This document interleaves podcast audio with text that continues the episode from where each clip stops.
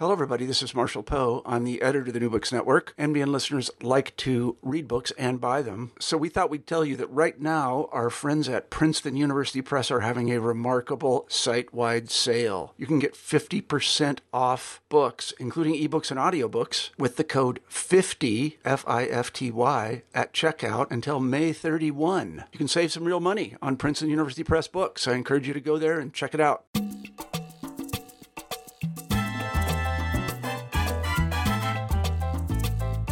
Hello, and welcome back to New Books in Latino Studies, a podcast channel on the New Books Network. I'm David James Gonzalez, the host of this conversation, and I'm pleased to be speaking with Mario T. Garcia, author of Father Luis Olivares, a biography, Faith, Politics, and the Origins of the Sanctuary Movement in Los Angeles, published by the University of North Carolina Press in 2018.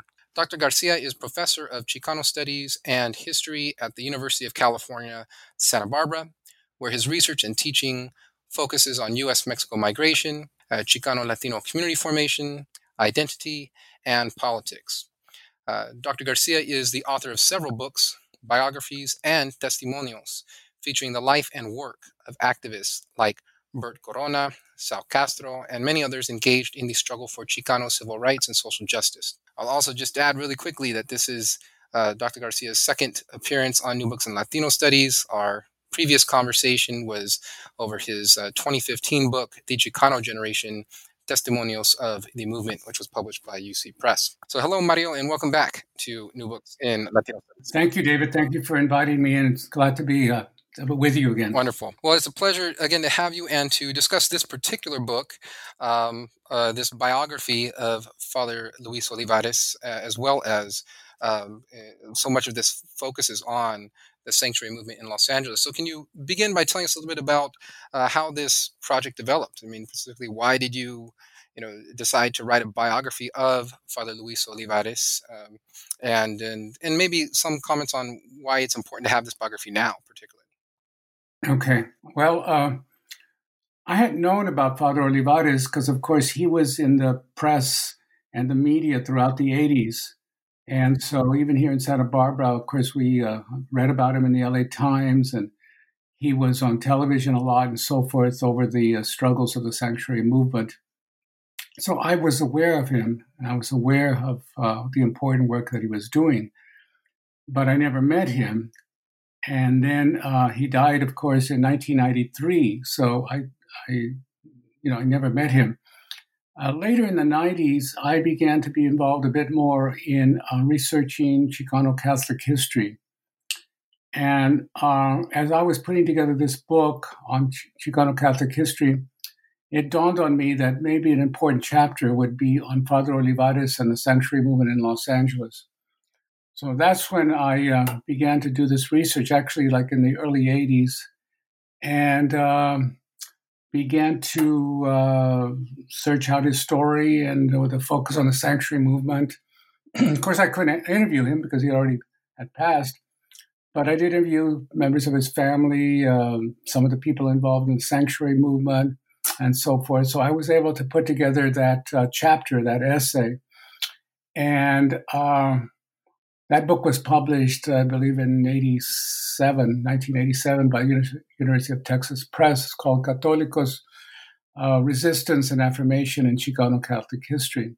And it's a series of essays, uh, researched essays on different uh, aspects of Chicano Catholic history that includes Father Olivares.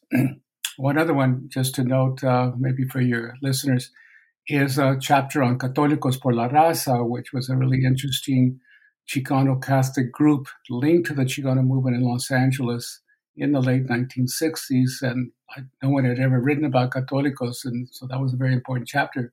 Indeed, no one had written, written about Father Olivares either.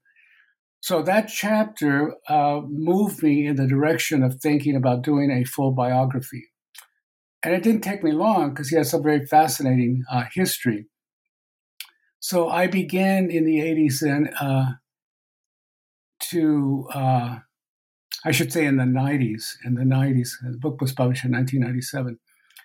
I began to begin to do more research and um, discover documents and so forth. And maybe later we can talk about uh, the research I did because there is no Father Luis Olivares archive anywhere in the world. I basically had to discover and make up my own archives.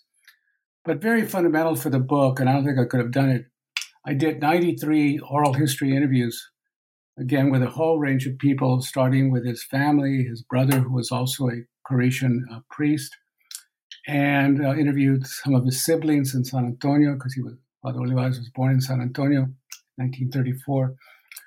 And then you know people who because uh, I um, I wanted to do a full biography. Yes, he was quite well known, or better known, I should say, for his work with the sanctuary movement, and that would become key to the book. But uh, I wanted to do the whole biography from beginning to end. And so I interviewed not only siblings, but people who he had been in the seminary with uh, in, uh, in Compton, here in uh, the LA area. And through his becoming a priest, his early priesthood, and then becoming later uh, uh, involved politically, his activism and so forth. So so it has a kind of a longer genealogy in terms of uh, becoming interested in writing his biography, but that's kind of the the genesis of it. And uh, I had other projects that I was working on at the same time. That's part of the delay and why the book didn't come out until a couple of years ago. But once I had assembled all of the material, which was uh, quite large, uh, it took me three years to write um, uh, the book and uh, it's the biggest book I've ever done. Uh, it's over 500 printed pages, and it could have been longer. I had cut out about 60,000 words, but um, but I'm glad that it finally did come out. Well, thank you for that, and it uh, definitely is a substantial and and very thorough uh, biography, although it it reads you know very very well, and uh, you know so it, it is quite large. Even as you just mentioned, the um, the pages though i didn't even realize it was that long. It didn't seem it didn't actually feel like i was reading you know five or six hundred pages. So well, you did a phenomenal job really. that's a, that's a nice comment. And uh, but it could have been long. You know biographies by their very nature tend to be very large you know we have mm-hmm. biographies mm-hmm. of various Definitely. people and they can range up to a thousand pages mm-hmm. it's possible i could have put together a, a thousand pages printed pages but again uh, I knew my editor at uh, University of North Carolina Press was already beginning to be a bit concerned, and so I they didn't have to tell me to cut. I knew that I had to cut, and that's why I did cut those sixty thousand words. But um, it's uh, yeah, but it's a substantial uh, you know book. Uh, and covers all his life. Mm-hmm. Well, and you also mentioned early, uh, actually in the introduction, that it's you know although it's you know it is a biography. I think like all you know really good and well written biographies, it also says you know something has something much larger to say, right? So you mentioned that this is you know not just a biography of of Olivares, but you know also it's it's a collective biography mm-hmm. in ways of of you know the, not just the sanctuary movement in Los Angeles, but you know all the people uh, that that he was involved and surrounded with. So it doesn't surprise me when you just said here that uh, you said uh, how many oral histories? 90, 90 93. 93 oral histories. Wow. Um, yeah. That really, I mean, that makes a lot of sense now when yeah. Uh, all the quotes and the depth at which you get here. So, but you definitely do get a, a much fuller sense and picture of, uh, again, the how the sanctuary movement develops in Los Angeles, of um, particularly all these different influences on Olivares' life and that, that get him to that point. So I want to get there in a moment, but I wanted to give you uh, an opportunity to comment uh, quickly on this uh, concept that you uh, discuss in the introduction that is the concept of faith politics you know mm-hmm. uh, and so why is that important uh, you spend I mean, you know, I don't know, probably about a, a couple pages, or a page or two or so of explaining that concept. Uh, it's used not only in this project itself, but also why mm-hmm. is it important larger, you know, in, in Chicano history? Yeah. yes. Um, what I wanted to emphasize was that in the area of Chicano history, we've neglected um, the role that uh, what I call faith politics involves. That is to say, a lot of people of faith, uh, clergy, and uh, but secular as well, um, have have been influenced by their faith to become engaged socially, politically in community movements. I can't say that I can say, okay, all of these people have been, but I just have a sense that if historians begin to look community by community, they will find other clergy and other people of faith like Father Olivares who have been involved in community struggles, including civil rights struggles or immigrant rights struggles. But we have uh, developed, although it is changing, uh, a kind of uh, curtain that has divided the history of Chicanos and faith politics with Chicanos who we see as more uh, driven by secular influences. And I think it's a false curtain or divide, and we need to correct that. Um, the role of religion has been significantly uh, marginalized in Chicano studies and in Chicano history. And that needs to change because uh, I think that uh, we're uh, eliminating uh, very important aspects of that history. And by faith politics, I mean people, again, who are moved by their faith to become involved. In the case of Father Olivares, up to when he becomes involved with the sanctuary movement, he it's his faith that te- is telling him that he had to help the refugees and the undocumented Mexican immigrants. These were people of God, as he often said. They're the children of God. And I have to be with them, I have to uh, embrace them. Um, so his politics and his faith were intertwined. There were two sides of the same coin. And so, uh, so I think that's important for us to begin to understand how some people become engaged politically from their faith. Cesar Chavez was similar. Dolores Huerta was similar.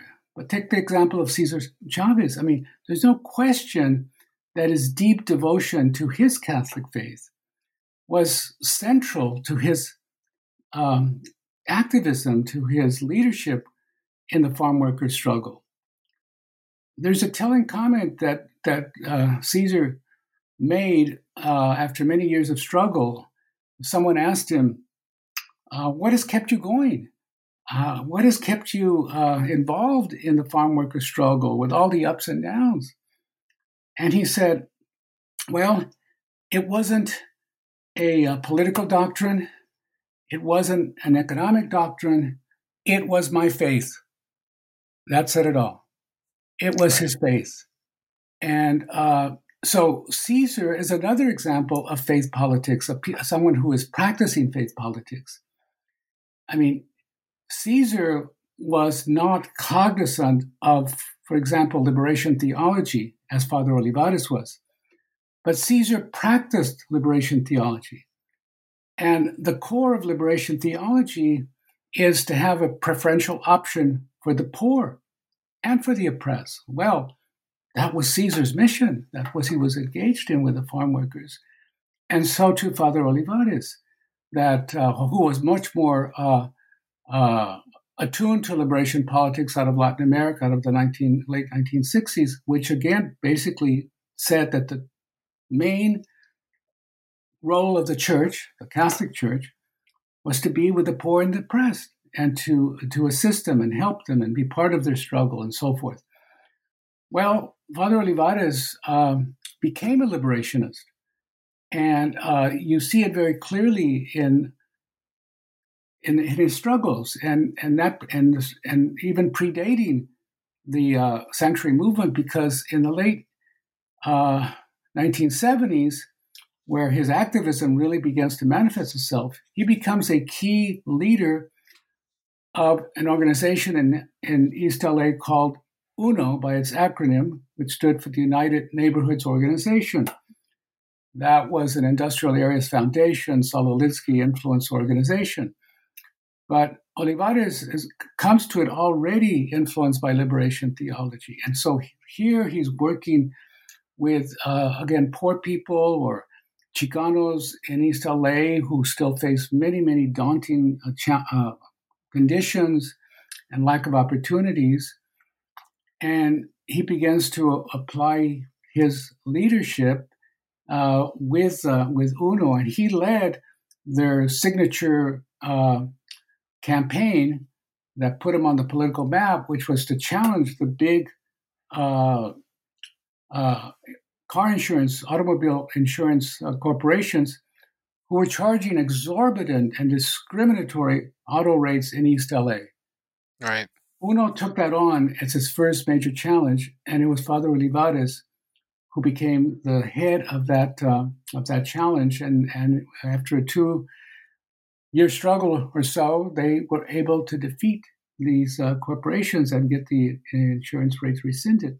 Then, when he goes to La Placita in 81, 1981, at, he goes there at the very moment when the Central American refugees are entering. And as I said earlier, he immediately embraced them, and that laid the foundation for the declaration of La Placita Church, Our Lady Queen of Angels Church, there in downtown LA, as a sanctuary uh, in uh, 1985. And uh, then he expands that two years later to include undocumented Mexican uh, mm-hmm. immigrant workers. No other sanctuary movement throughout the United States ever did that, to expand it to include the undocumented uh, Mexican immigrant workers. So, faith politics, again, uh, is a way of trying to suggest that we need, as historians, to see about the role of faith in Chicano history. That doesn't mean, you know, uh, that uh, we're going to be looking at uh, you know people praying and people yeah, uh, right. uh, it means how do they use their faith to become politically involved in a progressive fashion? Right. You know and so much of that rings true uh, to me. I was just telling uh, you before we came on and started recording i recently uh, took a group of students with some colleagues down to south texas in relation to a latino civil rights class that we're teaching here at brigham young university and we met with several um, former activists, particularly involved in La Raza Unida. And uh, what comes to mind as you were mentioning that is, you know, our last day of this trip, we're meeting with Rosie Castro and Mario uh, and, and, and, others.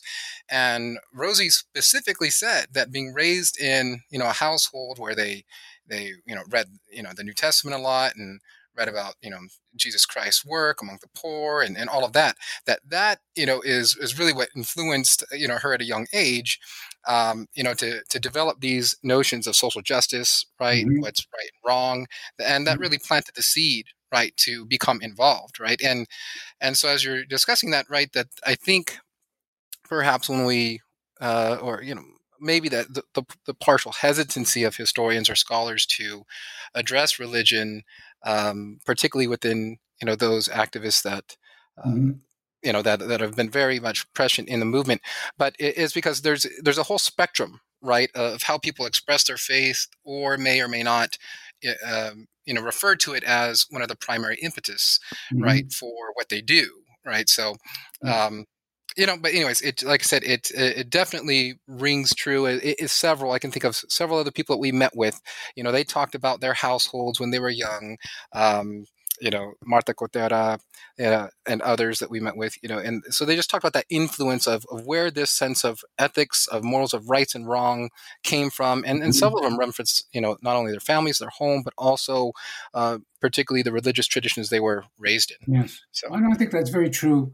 And um, you know, it would be interesting when we do a survey over the years of Chicanos, uh, Latinos who emerge as key leaders and so forth. How many of them would would say the same thing, and how many of them had maybe went to parochial schools, and uh, that's where at least a, some germ of social justice was uh, placed in them, if you will, and uh, and I suspect uh, a good number would be of that kind of background what, what I think going back to why there's been this gap in terms of not only religion but faith politics, really, in my opinion, goes back to the Chicano movement. Because the movement saw itself as a very much a secular movement and had a mistrust of religion, But what they meant was that was the the establishment church, and and with good reason, because in many mm-hmm. ways the establishment church had not done as much uh, for its uh, Chicano Latino parishioners. That was the whole um, motive for Católicos por la Raza in LA. But but religion isn't just the established church. Uh, religion is how uh, people, in their own way, practice it at home. This is popular religiosity, right? And for some of them, you know, that also probably, you know, has been part of the backdrop to why they become involved uh, politically. But again, even having said that, my sense that you could find many other clergy, priests, somewhat similar to Father Olivares by various community studies that can be done in terms of priests who were involved in parishes in the barrios and how they uh, were involved politically. For example, I mean, I mentioned UNO in LA. Well, UNO was organized around the Catholic parishes. Uh, COPS in uh, Los San Antonio, which was organized a little bit earlier, uh, was also organized around the Catholic parishes because the, uh, the, the idea behind both organizations was to get the clergy involved. And by getting them involved, that would help impress upon the, their parishioners the importance of they themselves getting involved uh-huh. and in, in, in movements that would help to improve conditions in the barrios. And so, you know, one could, I expect there's a lot of Father Olivares types uh, over the over historical periods that we could uh, we could examine as well. Right. Well, you mentioned a a few of these key um, you know relationships and organizations that Olivares had that, um, as you put it, uh, you, know, you know promote this conversion that Olivares has, right? And, and this conversion from a, a Gucci priest right, to a social justice activist, right? So you already mentioned that he had contact with uh, Cesar Chavez. He worked with UNO, the United Neighborhoods Organization. He also right had contact and worked with those that were associated with cops in San Antonio and and whatnot. So you want to piece that uh, together a bit more for us and and describe you know the the basis for this conversion because that seems to be in somewhat a kind of transitional moment, at least in the biography as you write about it. Um, mm-hmm. Well, uh, yes, because Father Olivares uh, began his priesthood not as an activist. Uh, this is we're talking here and into the into the sixties, uh, and he was ordained in sixty one, uh, and but he became very much kind of uh, very much uh, enmeshed in the bureaucracy of the Claretian order, which was his order and uh, he rose very quickly up the ranks. I mean, he had, and he had already displayed this in his seminary years. Keep in mind that when he went to the seminary, he was only 14 years old. This is what, what in, in his period of time, this is how young boys were recruited as potential priests. Uh, their teachers, predominantly nuns, would look for the best and the brightest and help encourage them to believe that they had a uh, they that they had a, a sense of becoming priest, uh, and uh, this is what happened to to Father Olivares, and also a year earlier for his uh, older brother Henry. So, uh, but in his seminary years, that covered basically his high school and his college and post college, postgraduate work in theology.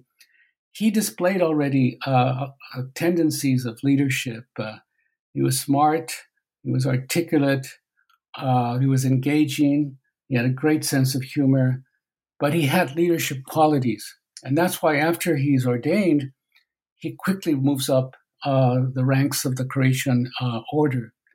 And in the mid 1960s, he is named treasurer of the order, which was second in command uh, to, uh, to, the, to the provincial.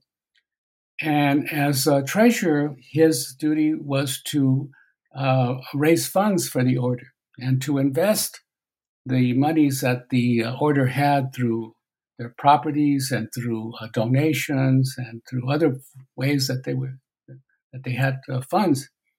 And indeed, Olivares was handling a multi-million dollar portfolio, and his task was to invest it in Wall Street in order to increase that portfolio. So uh, he would be wined and dined by Wall Street uh, bankers and, and, and financiers. Um, they would uh, pay for him to go fly first class to New York. They would put him up in first class hotels, take him out to first class restaurants, have get him tickets for Broadway shows. And Father Olivares loved that. He loved that lifestyle and uh, and embraced it. And he dressed the part. He and, and people to say to me, well, "How does it?" He, I mean, he looked very elegantly uh, and very well dressed. And people ask me, "Well, how how can a priest be well dressed and look elegantly?" Well, aren't they all dressed in this drab black?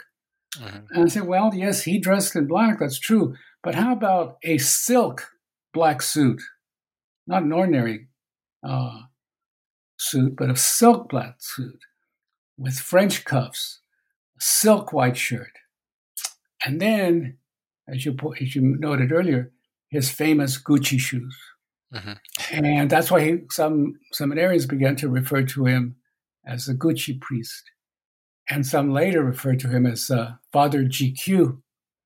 And uh, but that that was who Father Olivares was at that time, except by his own admission.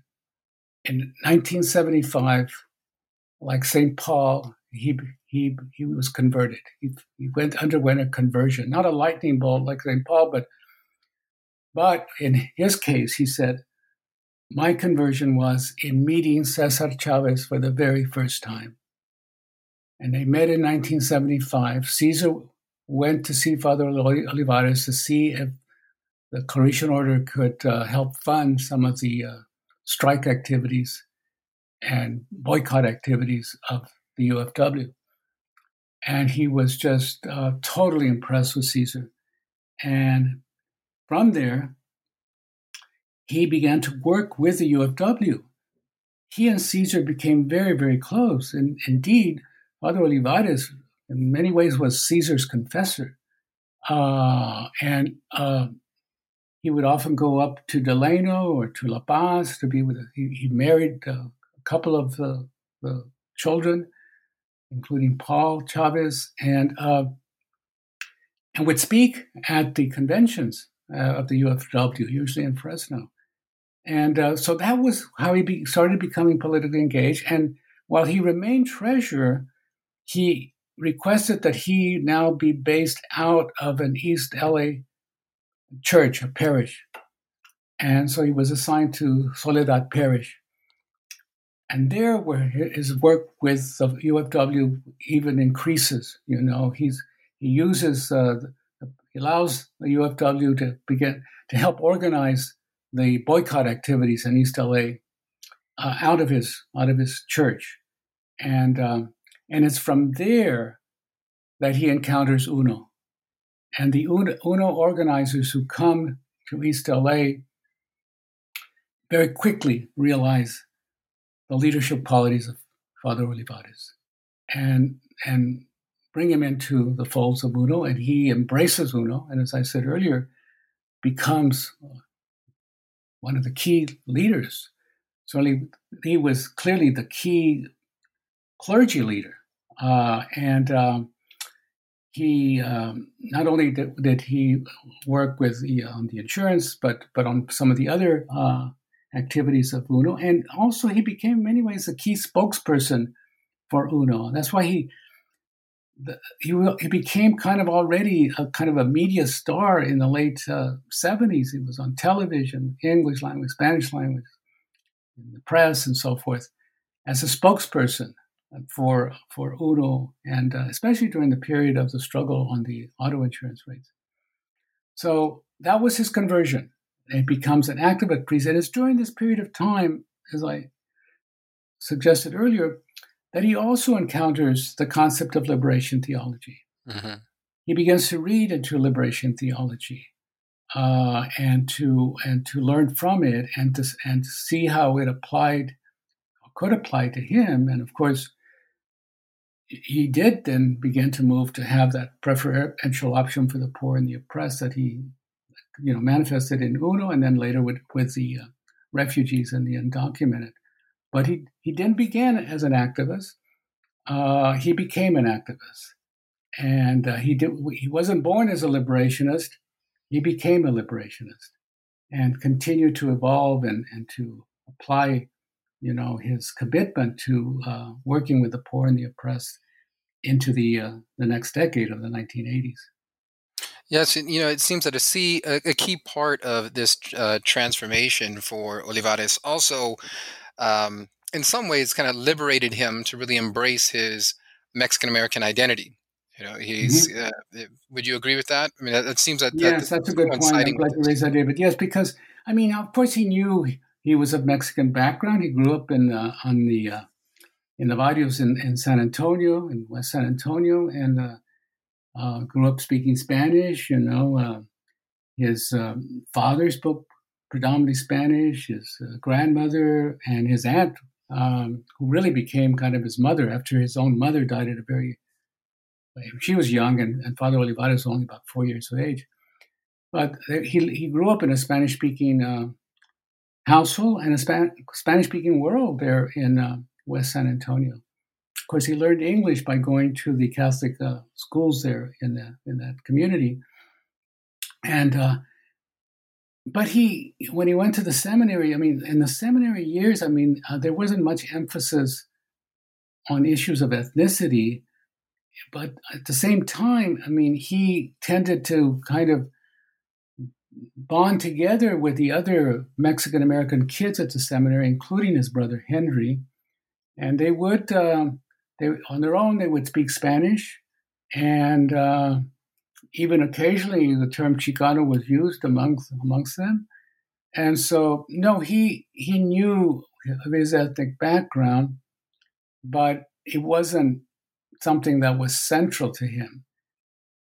But later, as I described, when he undergoes the conversion and begins to work with the UFW, with many of the Mexican Americans who were part of the UFW, and certainly with UNO in East LA, which is, was predominantly with other Mexican Americans, his sense of ethnicity comes to the fore.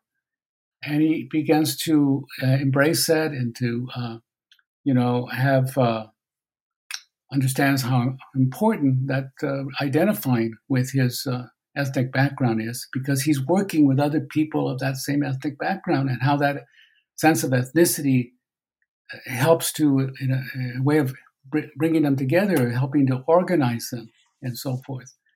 But uh, so yeah his his sense of ethnicity identity i think it becomes sharpened when he begins to become politically engaged i don't know right. that he ever used the term Chicano uh, as he applied it to himself. I don't think he had any problem with it, but he didn't use the term himself, at least as far as I could tell. But he had no problem with people who called themselves Chicano, and he had no problem. I mean, in the height of the Chicano movement, as I say in the book, this is when he it's his, his non-conversion years. He must have been obviously in LA aware of the Chicano movement, you know, the walkouts and all of the other manifestations, including the strong Chicano anti-war moratorium movement. But he was not political. I mean, he was if, it, if he was political, it was political in terms of the of his, of his order, of, of uh, supporting his order in the way that he did as a treasurer. And uh, but it's not until after his conversion. That, but so he, he didn't have an identity with the Chicano movement, was not engaged with it.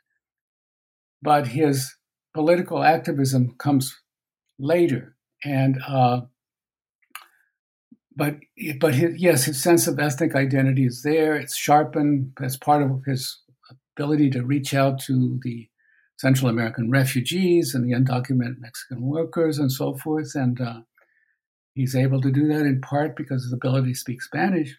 Although, you know, he was bilingual, but in those seminary years, English became his dominant language. When he becomes converted to faith politics, uh, he in a way has to kind of reacquaint himself with um, with Spanish and and to be able to um, speak more in Spanish and and very significantly to be able to give his homilies, his sermons in Spanish, which he had to do, like at uh, Soledad Parish and then later La Placita. And he became a very uh, capable uh, speaker in Spanish, uh, and that added to the power of his homilies. Beginning with Soledad, but moving into La Placita, his Sunday sermons, his homilies, were politically were political sermons, to the extent that he always connected the gospel reading to uh, politics of the day, much of it uh, in terms of the sanctuary movement, but uh, in terms of immigration and other issues as well. And um, by all indi- indicators, and based on my interviews, he was a powerful, powerful speaker.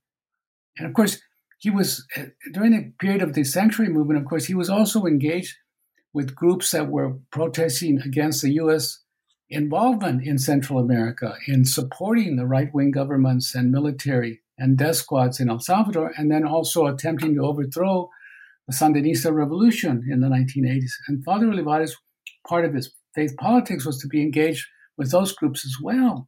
And he became kind of titular leader of some of these organizations and was often asked to speak at rallies and at uh, conferences or conventions.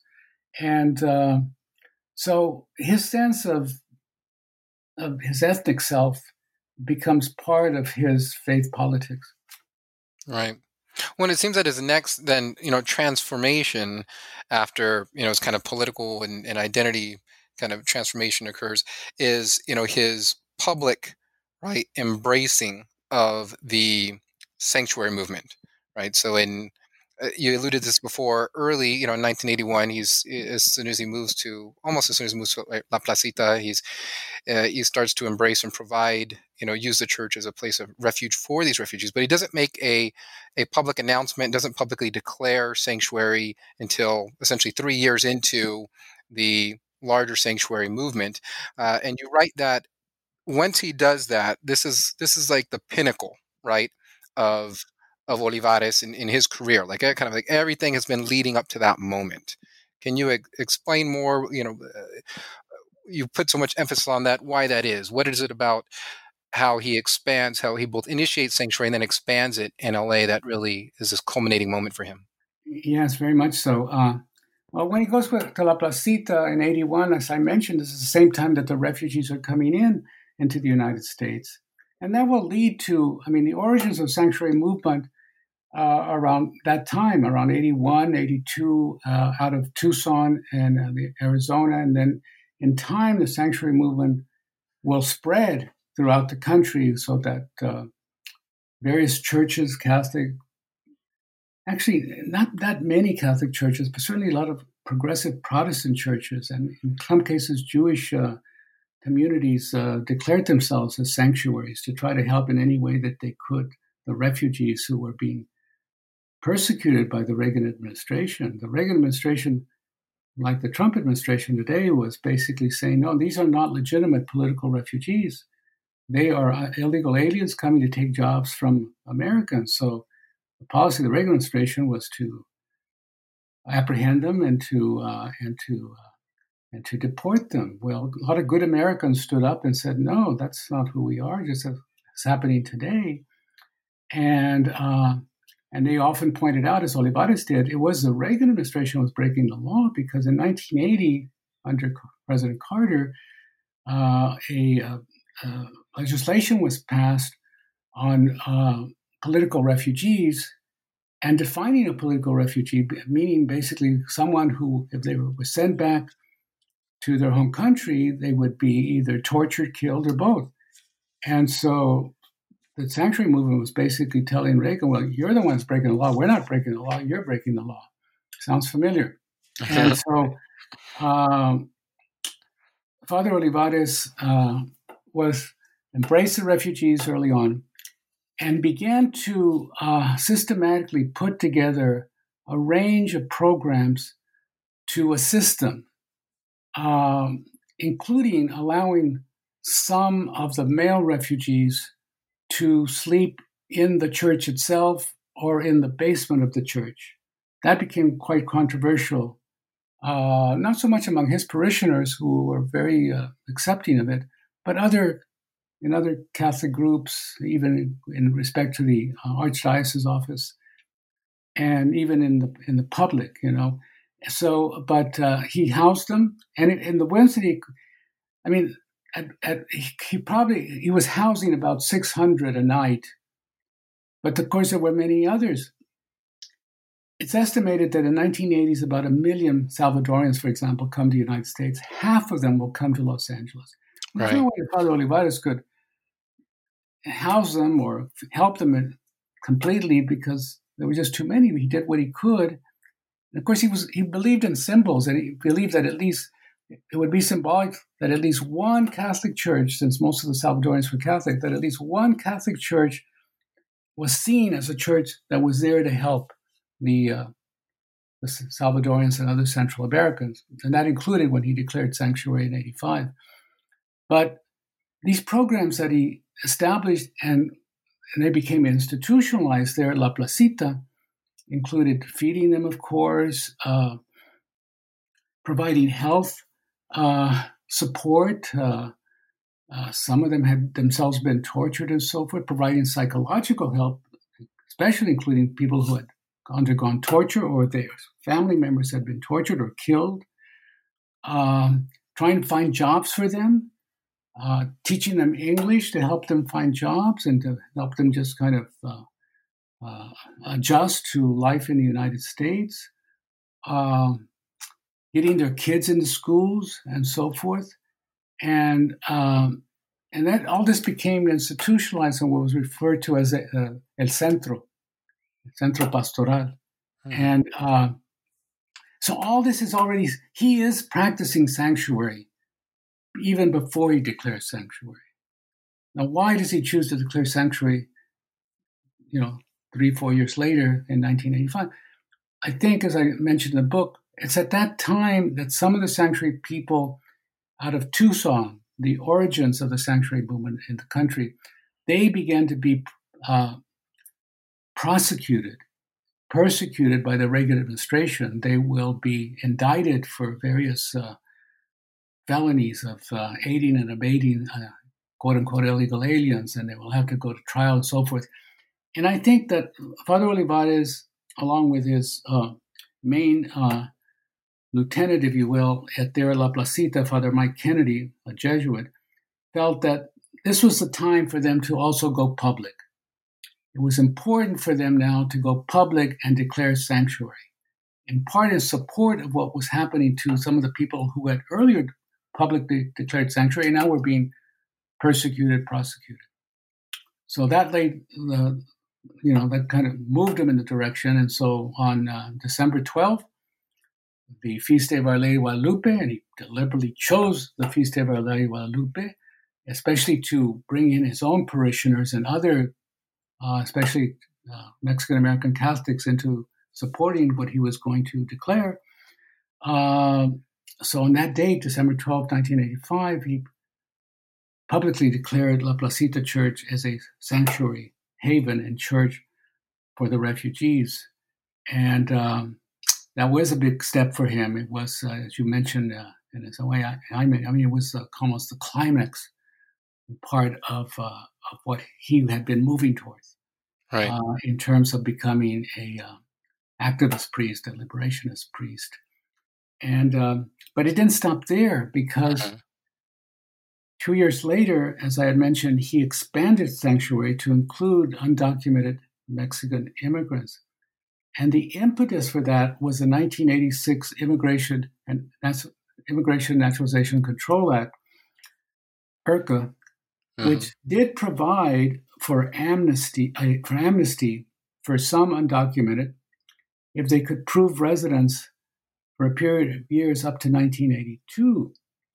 But Father Olivares quickly saw the problem with this. Number one, most of the refugees who were perceived by the Reagan administration as undocumented themselves had come after 1982.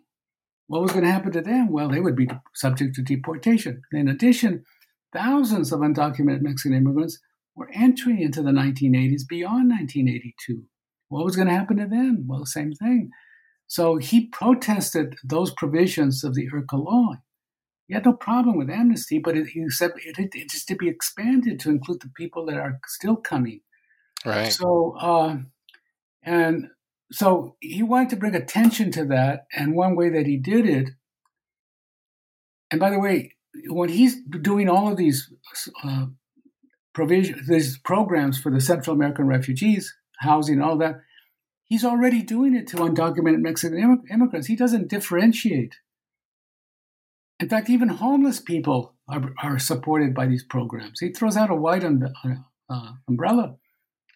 And so it's no leap of faith, in a way, two years later, 1985, that he expands sanctuary to say now La Placita is going to be a safe haven, a sanctuary for Mexican undocumented workers. And as I said earlier, no other sanctuary movement did that. In fact, some in the sanctuary movement in LA, who, in some of the uh, groups that were against, for example, what the Reagan administration was doing in uh, Central America. But some of them had problems with the expansion of sanctuary because they said this is going to kind of cloud the issues. I mean, we should continue to focus just on the refugees and uh, not the Mexican undocumented. But you know that wasn't going to uh, you know affect Father Olivares. He said they're also children of God. They're in great need. The church is here for them as well, and I'm going to expand sanctuary to bring attention to the plight of the Mexican undocumented also. So um, again, that was an expansion of that kind of you know ascension and climax of uh, of his career, and uh, and so uh, you know these were these were heady years uh, and and and dangerous years. And as I write in the book, he he got many death threats, and uh, he had to deal with that. But he kept uh, he kept up in, in his work, and it wasn't going to deter, him in any in any way. And um, he was courageous. He was brave. He made several trips to to El Salvador. He made one trip to Nicaragua, and he went there to meet with other clergy, to go to the to the meet with the peasants out in the countryside in El Salvador, uh, refugee camps uh, uh, in Honduras, and um, and I found out, uh, and I, write in the book, it's really quite uh, astounding that on some of these trips, he would actually take large amounts of cash with right. him to distribute to groups that were working with uh, people who were being uh, displaced from the countryside in uh, in El Salvador, for example, and were flocking into uh, the capital, San Salvador. And um, he he would take literally cash in a suitcase, and uh, it boggles the mind how that, that how was able to you know, get through customs or whatever. But apparently, he was able to do that and take that money to uh, where it was needed. Mm-hmm. So, uh, just an, an, incredible person. Because, and then again, always, I mean, he became a huge media star. I mean, he was always on TV. English, Spanish, uh, all over the LA Times, all over La Opinion, other publications, radio te- as, as, well. I mean, he, he was a spokesperson not only for the sanctuary movement in LA, but for the groups that were again uh, opposing uh, U.S. policies in uh, in Central America. Gotcha. Right. And, and just one one further thought, uh, David, to, to, kind of really focus on the fact how important it was that he declared Sanctuary La Placita. No other Catholic church in the huge LA Archdiocese had the courage to declare sanctuary. Right and no other church declared or you know expanded sanctuary for undocumented Mexican Mexican immigrants, no. right? No. Yeah. And yeah. Uh, yeah. I this this goes to a point that you make early uh, in the introduction in regards to uh, sort of explaining why write a biography of someone that you know many Americans have never heard of. I mean, this goes into your, your discussion of you know the inclusion, the importance to include this history into broader you know American history and whatnot, and and how this is both a you know an individual biography but a collective biography. It if you could speak to uh, briefly, because I know we're running short on time, um, you know, how Olivares really, you know, in regards to like more local history like LA and California, how you know being at La Placita and you know working with these refugees. I mean, he saw right, and in many ways was already you know serving and developing programming to you know address the changing demographics of LA, right? Particularly mm-hmm. the shift from you know a, a very Mexican American centered you know Hispanic LA Latino LA to a pan Latino right Los mm-hmm. Angeles right? I mean that mm-hmm. that's part of this. You know, he he is the first in a number of things, right, to do certain things in the whether it's in sanctuary or within the, eh, you know, the Catholic Archdiocese in, in Los Angeles and type of figure he was. But even to you know broader regional history, I mean, on the ground, he was seeing and right really ushering in this demographic transformation, you know, in ways that wouldn't be recognized till later. Right. Yes, I mean, again, he brought together Mexican American Catholics with the Central American Catholics. They didn't have to be Catholics, but he brought them all together. And that's what he did in La Placita. La Placita, prior to 1981, was primarily a Mexican American parish. He reconverted that to a pan Latino parish by bringing in the refugees into the services, into the masses. And uh, he had a, a, picture of the martyred uh, uh, Father uh, Monsignor Romero in the, in the, church itself. And he brought his parishioners in together with the uh, Salvadorans, for example, and, and people from Guatemala as well. So it really became a pan Latino church. Like when he, choosing December 12th, Feast of Our Lady Guadalupe, was important in that kind of pan Latinoism as well, because on that day, Virgen Guadalupe also became pan Latino. She mm. became also a Salvadorian saint. And uh, so he understood the changing demographics, especially with the refugees coming in and so forth. And, uh, and, uh, you know, and, and, that's that, and that was part of his, uh, you know, attempt to bring to people's attention the changing demographics of Los Angeles. Uh,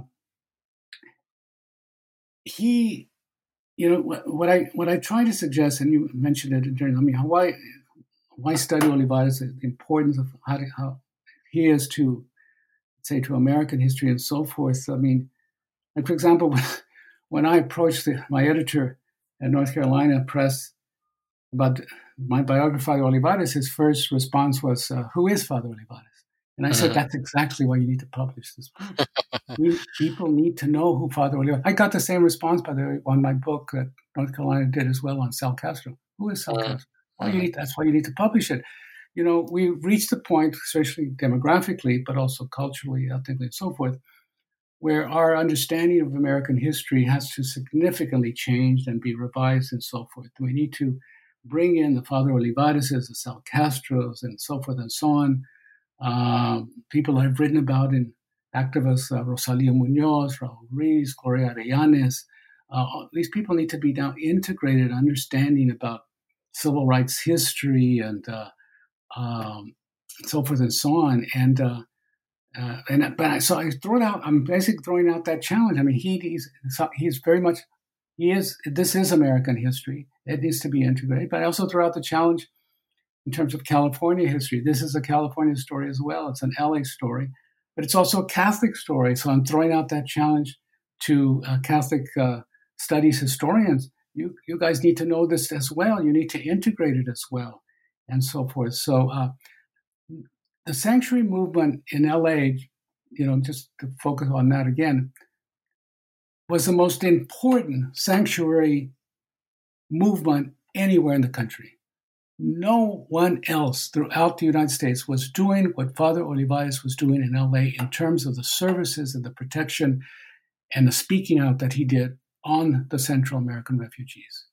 Mm-hmm. Most of the other sanctuary movements were limited. Maybe they might help a couple of families and so forth. So a lot of the, the other sanctuary movements were in many ways symbolic. At La Placita, not only was it symbolic, it was real. It was happening. And so, if one's going to write about or speak about the sanctuary movement in the 1980s, which was so important, you've got to begin and end with what, what Olivares was doing in La Placita. I mean, there's just no ifs and buts about it. And yet that hasn't been done. Mm-hmm. Um, so maybe this book will help to revive that history of the sanctuary movement as well. So in many ways, I'm throwing out in that intro a lot of challenges. As I mentioned earlier, challenge to our own fellow Chicano and Chicana historians. I mean, uh, let's let, let us expand our, our interests and so forth, and let's uh, let's look at the role of faith politics in various communities and so forth, or how that's part of the kind of issues that we're studying and so forth. But in a way, I'm also throwing out the challenge that we, of course, as you know, I mean, I, have done biographical work, life stories, testimonials. So, uh, and, and there's a heavy focus, obviously, on the role of leadership, but we need more biographies. I mean, there's so many um, biographical studies that, as you know, that can be done. Where's that biography of Mario Compeán, who you mentioned, right. uh, or Rosie Castro? Who's going to do that right. fabulous story of her and uh, how she spawns up those the, the, two sons and so? I, I think that uh, we need to especially emphasize to our graduate students. I mean, this is a fertile ground mm-hmm. biography, mm-hmm. but it's not that we're studying uh, the great man approach to history, as you mentioned several times already. Olivares' story is not just a story of an individual, it's a story of a community, it's a story of a collective movement and struggles and so forth. Yes, of course, he's very important to that, and the role of the individual is part of it, leadership. But no leader can do what Olivares did by himself. It was a it was a collective uh, out of his parish and other people uh, outside the parish who were in support of the refugees and the undocumented as well. So I, I, keep always thinking, who's going to do that big biography of Dolores Huerta? Who's going to step up to the plate and finally say, you know, besides always uh, saying, you know, we need we need to integrate Dolores, we need to, you know, every, everyone always talking about Cesar. Well, what about okay? Well, who's going to step up? Who's going to step up and do that big, big biography?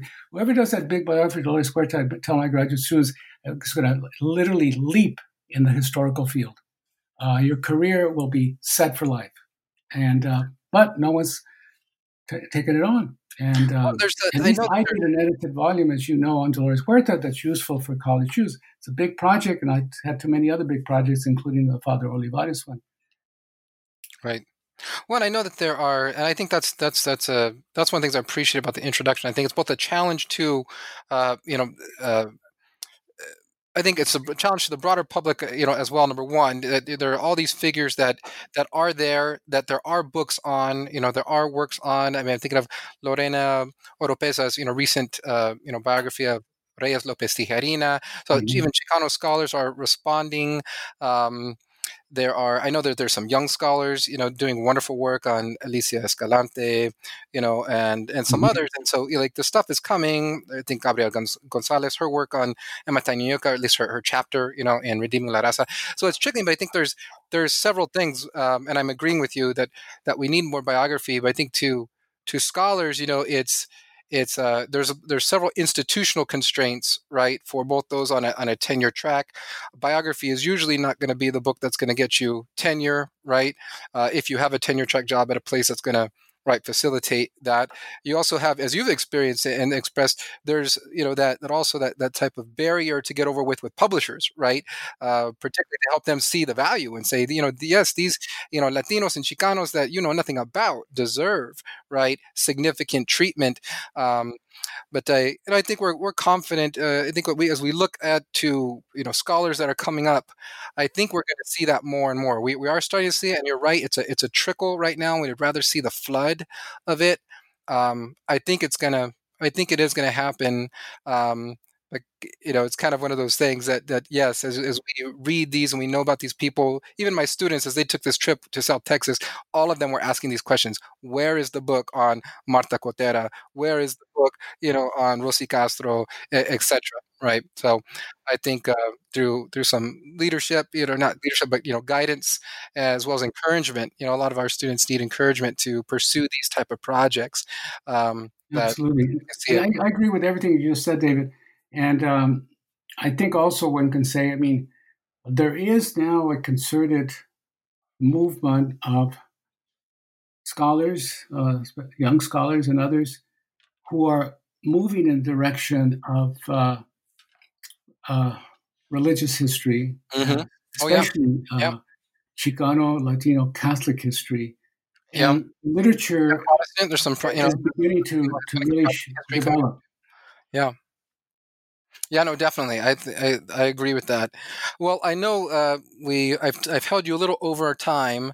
I want to give you one moment. I know you have a a very exciting conference coming up, the biennial Sal Castro Memorial Conference. Did you want to make a uh, just announcement, a plug for that um, on our podcast for our listeners to be aware of? Yeah, absolutely. Thank you. I was, I was going to throw that in anyway, David, but thank you you for prompting me on that. Yes, because a lot of this a lot of what we're saying right a lot of what we're calling for right is a bunch of it is presented in early form Yes. right, at, at conferences because, like I mean, uh, as you know, I mean, there has been a renewed interest in the history of the Chicano movement over the last 10, 15 years.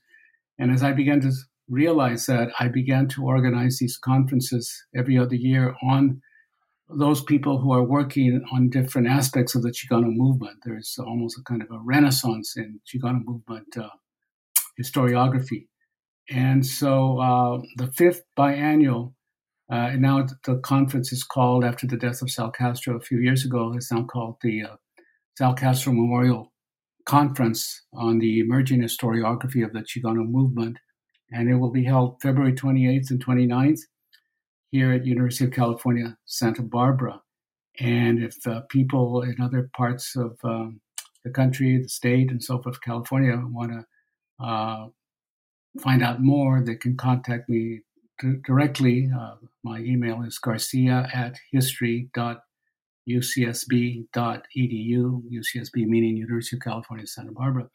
They can contact me for more information. It's free, it's open to the public. It'll be two days. We'll have uh, approximately some 26 uh, uh, historians, but also um, some in the social sciences, some in literature who will be uh, presenting their research and their papers on different aspects of the Chicano movement. It looks very exciting, and um, and if people you know want the program, I can s- send it to them uh, via email attachment. So uh, we're very excited about that, and this is done in part also to well, not only to showcase the importance of of uh, new, these new works coming out on the on the Chicano movement, which is so central, of course. Is, I mean, so much of what has become as Latino political power, Chicano political power, is so much of it comes out of the Chicano movement. Uh, certainly, tremendous gains we've made in terms of educational attainment, especially in the uh, in the colleges and universities. Uh, we have so many more Chicano Latino students,